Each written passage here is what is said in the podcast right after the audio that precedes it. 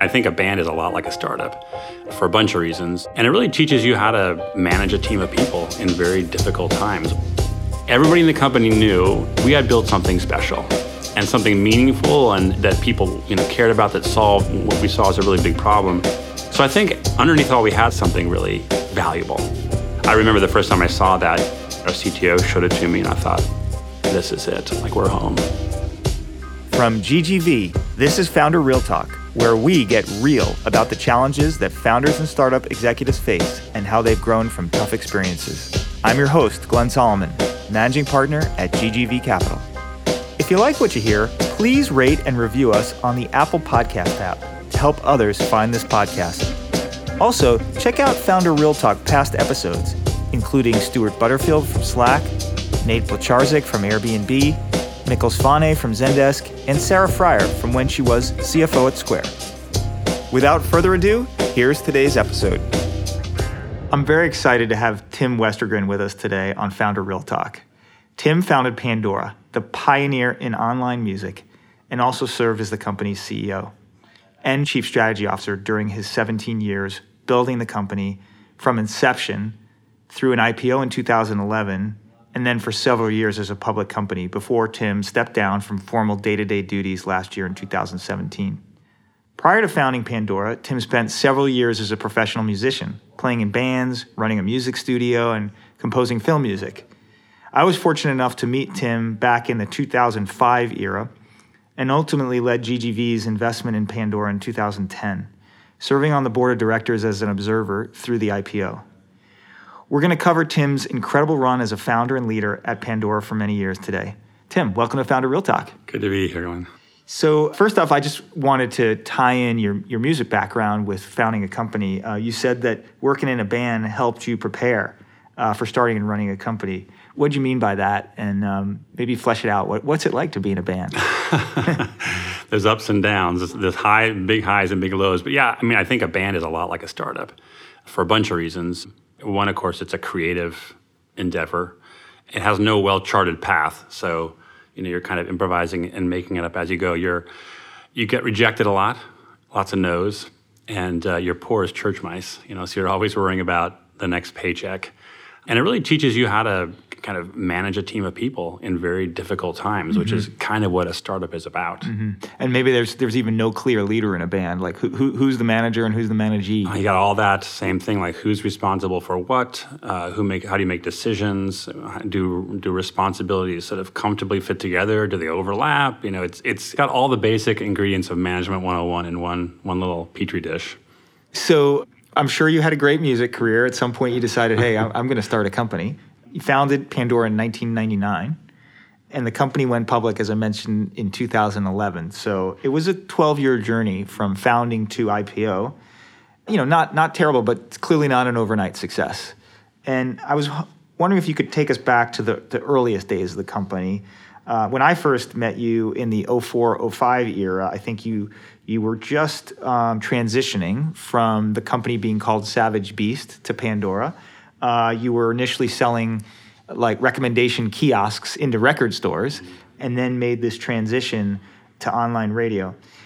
So, in those early days, it must have been pretty tough. And I know you, there, there are stories out there of you really having to scrape pennies together to try to pay your employees, and must have been very difficult to keep morale up in that kind of environment. Tell us a little bit about what that was like. Yeah, we had we had quite the quite the adventure. Um, so we founded it in the very end of '99. We actually raised our first round of seed financing in March of 2000. Literally, I think three weeks before everything fell off a cliff.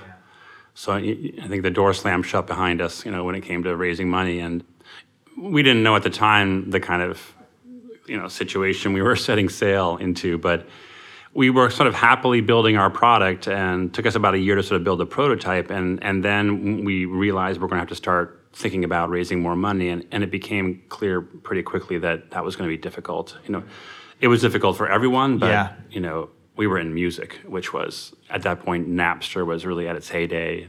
There were people who were questioning whether the industry of music was going to survive. Yeah so we started pitching, and so post internet bubble, and in like an industry people didn't want to touch. No, it was Armageddon, and uh, we were not really fundable, which I learned the hard way.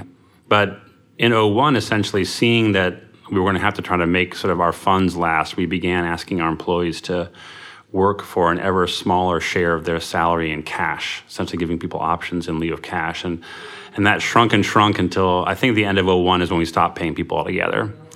And about 50 people worked sort of full or part time for about two years without getting paid. Wow. To survive the downturn, um, which I learned in hindsight is actually illegal in California. You can't work for free, even voluntarily. Whoops. Yeah.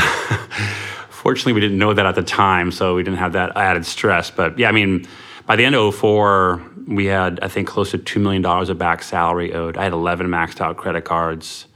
I probably owed a few hundred thousand dollars in additional debt to sort of friends and family. And, you know, we hadn't really built a business. So it was, it was tough. You must have had very strong conviction and belief to let yourself get in that position. And you must have been able to sell that to your employees, the, the 50 mm-hmm. or so whom were, were, were working for free, uh, yeah. hel- helping you break the law. yeah. uh, what was going on in your mind, and what do you think was going on in, in, in the, the minds of the folks who were so dedicated to the cause? You know, I've thought a lot about how it was that we actually managed to survive that because it required a lot of people to do something pretty profoundly irrational for a long period of mm. time. Mm. And I think there were sort of a few things. I do think that at its core, the idea that the Music Genome Project and this little prototype that we had built was pretty awesome. You know, it was sort of a magical device. You you you type in a song, and you get a set of recommendations, most of which you'd never heard before, and it was like this font of discovery. Mm. And I think everybody in the company knew, and a lot of people that saw that product knew we had built something special and something meaningful, and and that people you know cared about that solved what we saw as a really big problem. So I think underneath all we had it, we thought we had something really valuable, let's say. We hadn't proven that yet, but we felt that way. And then I think the second dynamic is it's a bit like gambling where, you know, you commit little by little, you know, month at a time and just gradually. And after a while, you find yourself sort of much further than you thought you would be. You know, it's a bit like what happens to people in Las Vegas, right? Yeah. They, they walk out of the casino with just their undershorts on, you know, and how did I get here? And I think what happens is two things. One, it's very hard at any given point to say, that's it, I'm done. I fucked up.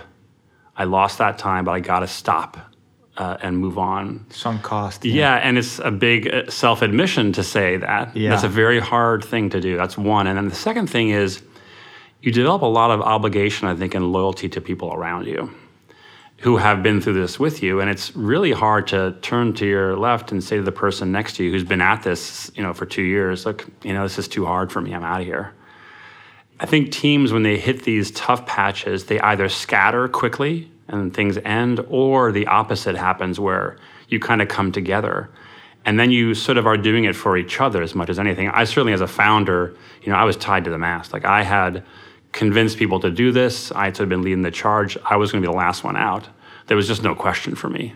I certainly became, I think, adept at motivating and inspiring people and kind of uh, convincing people to hang in there. That's true, but uh, a lot of dynamics are at play. Mm-hmm. And no, no, probably nothing more powerful than for the folks who were following you to see you tied to the mast and, and saying, Yeah, I mean, I was the first one to stop paying myself, and along with my two other co founders. So, you know, you lead by example, yeah. of course, but yeah, it's not easy. Wow. Okay. So you got through that mm-hmm. and shifted your model right around the time we met in 05. I think you launched the online radio service. But that wasn't your initial business idea, right? right. As, as you were developing the Music Genome Project. How did the idea come about for online radio? And you know, I, I guess I found that it, it's hard to switch switch business models when you're at a company and kind of head in one direction, and then you know someone has an idea and go another direction. How did you engineer the change at pandora to, to, say like okay this is the company we're going to be now. We're going to be an online radio company. Well which also was uh, you know uh, people would say what? What does that mean?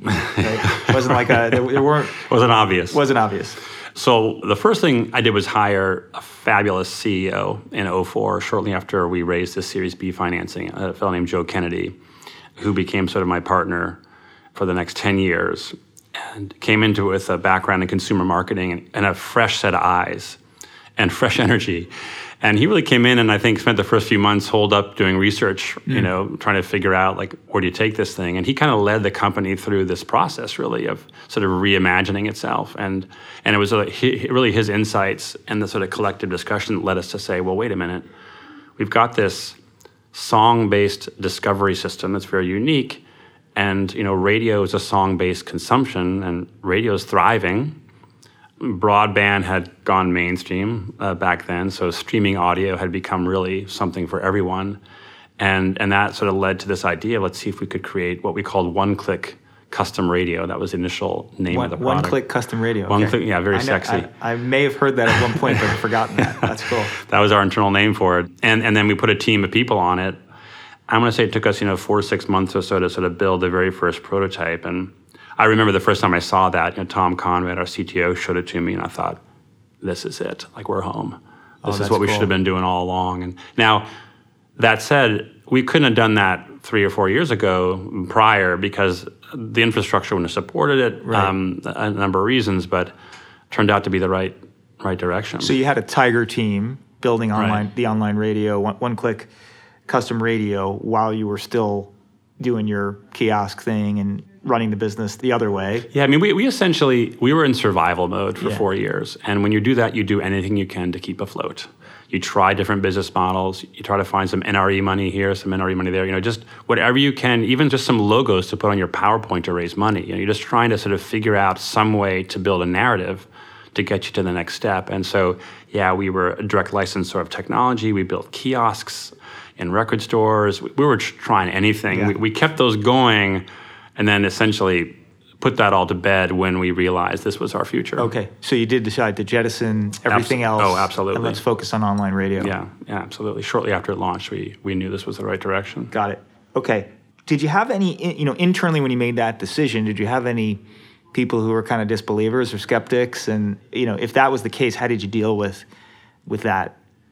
Yeah, I think uh, we certainly had a lot of people who doubted the viability of an online radio. You know, at that point, Yahoo, Microsoft, and AOL had products. No one was making money at it, and those were sort of mediocre products. So I don't think anybody saw that as sort of a promising space. So certainly we're skeptics, but there was certainly a core of us in the company looking at that product, thinking this solves a huge problem in a really elegant way. It's very unique, and we're going to blow open this space. And we're not sure we're going to make money at it, but we'll figure it out. I remember talking to Tom Conrad about it, you know, from his perspective. And Tom, as you mentioned, was, was CTO of the company Yeah. and, and was, I guess, heavily involved in this Yeah, project. yeah, absolutely. You know, now Tom has stepped down, but was running product at, at Mm-hmm. Snap. And so, you know, he's seen a lot in his career. And I think from his perspective, that first gen online radio at Pandora is one of his favorite sort of product projects that he's been involved with. So it must, must have been a pretty special thing. Yeah, I mean, I think we kind of caught lightning in a bottle, you know, for a little while. And, you know, Tom sort of one of those product geniuses. Yeah. And I think what he brought to this, which I think is kind of the, the sort of mark of a great product person, is the ability to solve a huge problem with simplicity. And you know, fundamentally, there were a bunch of things about Pandora's product that, that made it successful. But first and foremost, it was drop dead easy to Super use. easy. And if you looked around the music space at that time, everything was complicated, difficult. You know, it was built by music fans or by technologists for themselves.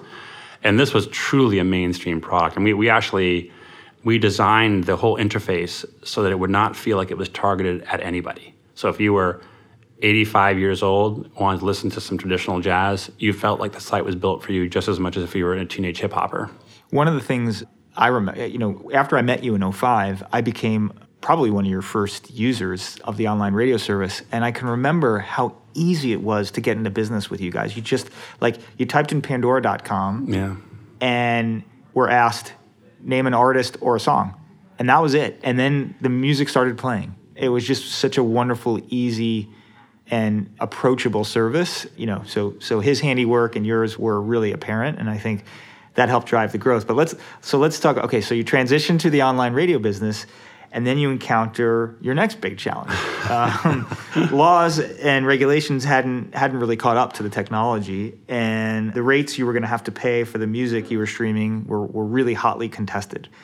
I can still remember as an early listener getting an email from you and Joe, probably in 06 or 07 timeframe, saying, you know, asking me to in some way participate in a, uh, you know, let your congressman know if you like this service that, hey, we're going to die unless we do something about Yeah. it. Like there were lots of interests looking to put you guys out of business. And that's got to be super tough. I mean, you it felt to me like you were on the, the brink of being out, out of business. and this is after now having a service that was starting to, you know, catch hold and being being really well received. How did you deal with that? what was that like?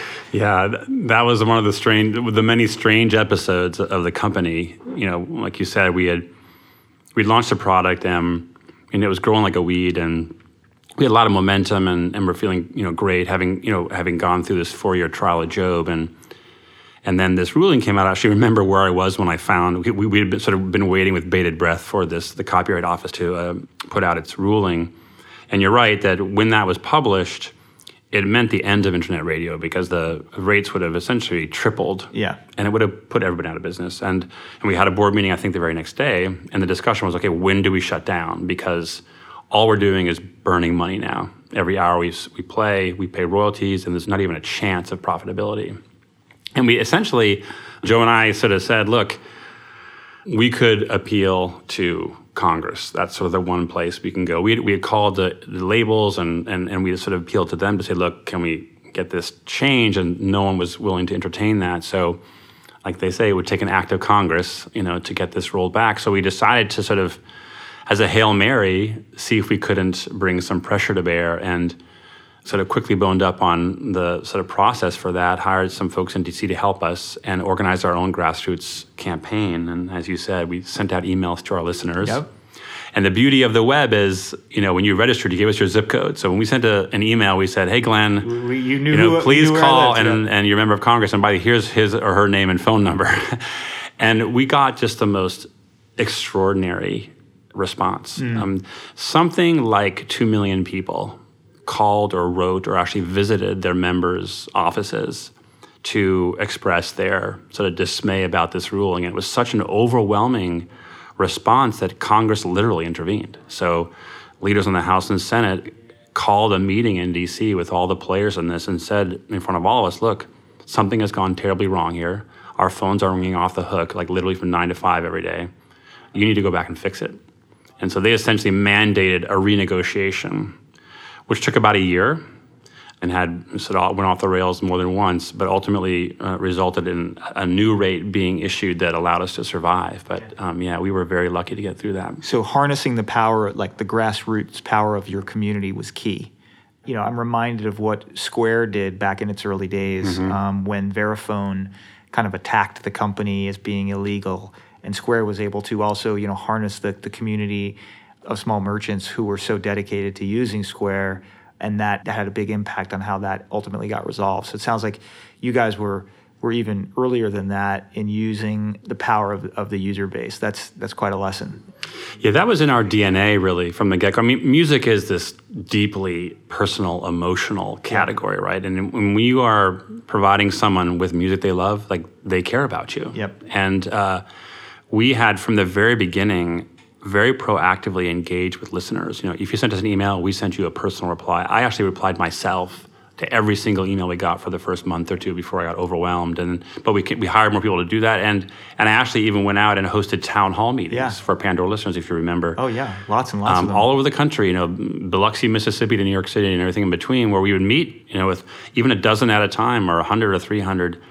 Just to engage with listeners. And I think that when this thing happened to us with the rates, there was an audience of people who cared about Pandora, felt they were part of it. And you know, we got more calls on that we heard in DC than they got in the entirety of the Iraq War on that topic. So wow, kind of strange. That is strange. a little troubling, but the level of connection. It's why Pandora grew to what 100 million listeners with barely a dime in marketing because yeah. people were just telling everybody they knew about it. Yeah.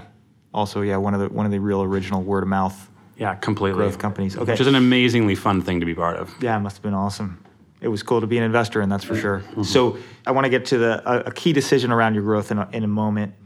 But I also want you, you, you mentioned that you brought Joe Kennedy on, yeah. CEO, in the 04 timeframe. And you know, I, I, was curious what led you to that decision and you know what what characteristics you looked for in somebody and then you know now that you're working with lots of entrepreneurs and advising them and investing in them do you advise or how, how do you think about the decision to bring somebody on to help you run your company? Yeah, I mean, it's such an important and frequent decision that needs to be yeah. made. So, So we had made myself and our board had made the decision to hire a CEO post investment, and I really I was sort of the first one to say we should do that. I wanted to have a partner to help me. I didn't actually want the job at the time, and probably because my time was better spent in a different role. Yep. And I think actually that's a piece of advice I give to all founders is always ask yourself what should I really be doing? You know, don't be attached to a particular title or role. And it's really as a founder, there are certain things that you can do probably uniquely well or only you can do, and you should be spending your time on that and hire people to do other things. So we were the the table was set to hire someone, and so Joe, uh, you know, came from the car business. You know, he'd been at Saturn, one of Yeah. the sort of founding teams, Saturn. He came in in like a you know blue blazer and khaki pants and a, you know button down shirt and. I just loved the guy from the first moment we met. And I think we had a real personal rapport. He was obviously terrifically bright, but low ego Yep. and delightful guy. And we hit it off. And I think, although I, I this is all hindsight as I think about why I made that decision, you know, I, I had a certain instinct that having somebody who whose skills were very complementary to mine, who had a low ego, and you know was very bright was that's all you need. You know then you use your instinct. You think this is a person that you can partner with. And and you know he and i were you know if you ask somebody in those years who runs the company i think they'd say joe and tim. And we had very natural roles that were very symbiotic. And i think we each respected and valued the other person's contribution. There was no jealousy. It was really kind of mutual respect. And in sense even celebrating the success of the other in their respective roles. So it was just that's that's rare. It is rare. Um, but when it happens, it is just you know a really fun thing to do. Cool. So speaking of fun, you managed to get through the issue around music rates, but about that same time, a- another very important decision at the company was to the iPhone 2007 was coming out. And you made a strategic decision internally to say like we're going to focus on this platform. Yeah. Because up till that time, the listening going on on Pandora was through pandora.com. It was largely people at work. Usage rates were very high during the week, right? And not as high on the weekends That's right. and here comes the iPhone. How did you guys make that decision to go support that platform? It was going to cost some money to go do it. And did you realize how big a decision that was or how much growth that could lead to when you made that decision? Or was it just sort of a, hey, let's, you know, let's take a flyer on this thing? Well, I'd be lying if I say that I knew what, what the iPhone was going to become, of course, you know. So Scott Forstall, who was running the platform at Apple, and Steve approached us about sort of giving us early access to build the app in anticipation of launch. And we were one of only three music apps, if you imagine that now, on the iPhone when it launched. Yeah. And we had been working with flip phones. We were probably on, I don't know, two dozen flip phones. I didn't and remember that. It just was not Yeah. working. And I think Tom was at the front of this, you know, uh, Tom Conrad uh, advocating for that. But having Apple's support, it was it seemed like an awfully good bet. And and we knew that mobility was central to our future because you know most radio listening happens in the car on the go, and at that point we didn't have an answer for that, and the phone was our was going to be our our doorway in there. So in hindsight, it feels like a total no-brainer. Yep. I, I- know we were resource constrained, but I don't think there's a, in a million years we wouldn't pass up an invitation like that from a company like Apple. You know, and thank God. Yeah, I mean, the, Uh, the day the iPhone launched, we added 45,000 people on that. We fanned out across the country. I remember the day the App Store launched, and had Pandora people at as many Apple stores as we could, just So talking to people you, in you line really leaned into it. oh my god it was everything and it doubled our growth rate we were already growing pretty fast but it doubled it just by itself as a platform and what happened was not only did the iphone itself become such a huge platform it spawned all this connected device activity because once people saw this and it became more mobile, consumers began demanding it, and it led to connected stereos and, of course, in-car dash integration. So, in some ways, like the iPhone was sort of the you know the the crack in the door that brought us to consumer electronics. And before we knew it, we were being overwhelmed with you know BD for those kinds of integrations. Okay, so so now the company is on a really different kind of growth trajectory. 2011 comes around and you go public. And you were kind enough to share some wonderful pictures from the pricing and uh, with me and what an amazing and historic event. But, you know, in the dictionary under under fluctuation or gyration is a picture of you and Joe and your stock price on those first couple of days. You know, it went up, then it went down, pretty hard. Yeah. And exactly not what you want, right? Mm-hmm. Or what the, the bankers say you want, which is like a nice little jump and then steady Yeah. eddy from there. How did you manage those gyrations internally? You know, did this this kind of up and down and euphoria and then dejection hit your employee base? And if so, how did you try to manage that? Yeah, so ironically, I think the fact that the stock didn't sort of stay and go really high and have this sort of massive first few weeks kind of took our attention away from it as a company. So people didn't actually get obsessed with hmm. the trajectory of the stock because it, it was a short story and went down. It just didn't draw a lot of attention for us. And I think for the first few years of going public, internally we weren't distracted at all by that. I think people were just it, it wasn't part of our story, and we were very deliberate internally about not making stock price an important sort of measure or discussion topic for people. Partly because, as we learned, it's hard to control that Yep. certainly in the near term. Yep. I think in hindsight, we were probably a little early going public. You know, the the business still had to work out kinks, and there were, you know, the kind of rule of thumb, as I've learned for going public, is when you have some degree of predictability in your business more than anything, right? And being subject to this capricious rate structure, and then you know, inventing a new category, which we really were, this online, you know, advertising. We were traveling an untrod path, which I think made it difficult to be public. Fair enough. Well, you, you got through it and, uh, and and actually flourished, you know, as a public company for, for quite some time. But competition started to come. You know, Apple, after welcoming you to their platform, you know, realized, okay, this is a real category, and we should have our own service. And so, you know, they, they really doubled down on, on Apple Music. Meanwhile, Spotify, coming out of Sweden and more broadly Europe focused, started to come to the U.S. and get more and more uh, market share here. How closely did you guys follow what was going on with your big competitors? And you know, in hindsight, you think you would have done anything differently? Would the Tim today tell the Tim then to to do things differently? Yeah, I mean, it's funny. I feel like we sort of had a textbook case of the innovator's dilemma, you know, ironically, having sort of been an innovator ourselves for a while. You know, it's very easy to get comfortable uh, doing what you're doing. It's also very easy to develop a set of hardened beliefs about your business when you've had some success and been at it for a while. You know, and for us, one of those hardened beliefs was that direct licensing was a hazard for our Right. business, which is what you need to offer a subscription product. Yep. And that belief had been sort of burned into us over many years of a very adversarial relationship with the music industry, which was not by our choosing, but was sort of the result of just the way rates were set and so on. So Yep. we didn't have this sort of open mindedness to let's bring the industry over.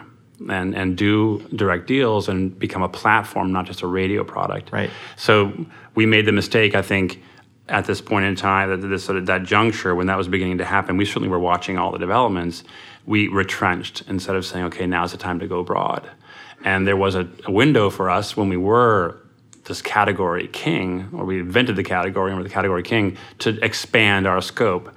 And I think had we done that, the ensuing years would have been quite different. Uh, so that's a big lesson learned for us. Lots of lessons in that, but certainly I wish I'd done that differently. Okay, well, this has been really remarkable story. Thank you for sharing sharing what uh, what, what it was like to found and grow Pandora. We're going to end with a couple of hot seat questions. Give us the first thing that comes to mind, and Okay. we'll spend about half a minute or a minute on each. What's a favorite book or you know blog or article that you recommend that you, you appreciate and enjoy that you recommend to other founders? Uh, I think a book called Stumbling on Happiness by Daniel Gilbert. It's a book about, well, about many things. Uh, really, a book about planning your life. and his underlying thesis, which he's a, he's a neuroscientist and, and, and has, has sort of studied this and scientifically uh, sort of determined this, that human beings are very, are very poor at predicting what will make them happy in the future. and they're also actually very poor at remembering what made them happy in the past. Oh, that's interesting. And yet, all the decisions we make in our lives are based on the belief that we're good at both of those things. That's how we decide things. And so we're making decisions constantly with very flawed data. And it's a Buddhist philosophy fundamentally, which is, you know, you can't live in the past or the future. You really have to uh, live in the now. And I think that that's great advice for an entrepreneur. Mm. And, I, and I think one of the things that really kills entrepreneurs is anticipation of the future. And as much as people say set goals, have milestones, et cetera, you do need a path that you intend to travel. But if your mind is occupied with the future, it's not a healthy way to live. For one thing, you miss the experience itself. But I also think you're setting yourself up for disappointment. So one of my pieces of advice to all entrepreneurs is like remember that this is an amazing opportunity to have your period to have a company.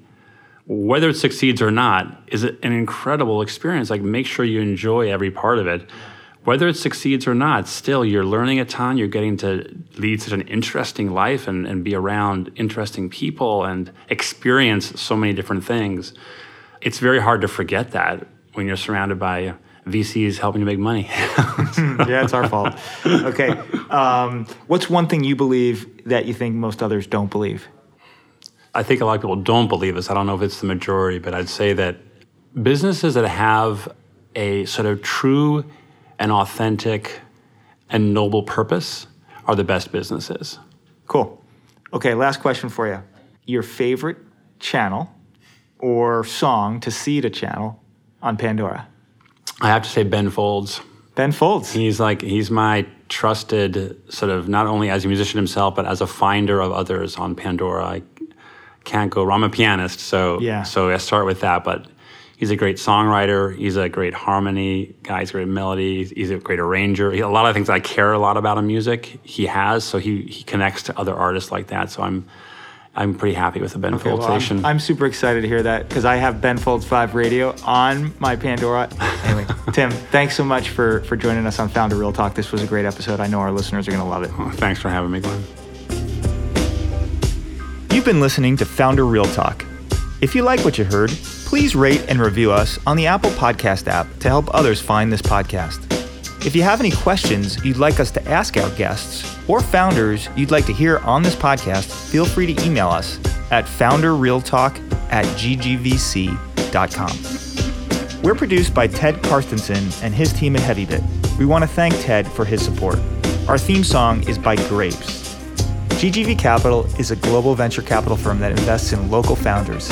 As a multi stage, sector focused firm, GGV focuses on seed to growth across consumer, social, and internet enterprise cloud, and frontier tech.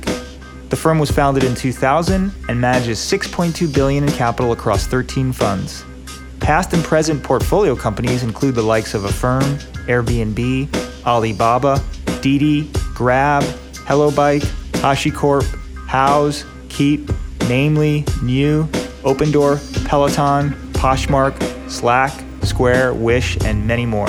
The firm has offices in Beijing, San Francisco, Shanghai, and Silicon Valley. Learn more at ggvc.com or follow us on Twitter at, at ggvcapital or ggvcapital on WeChat.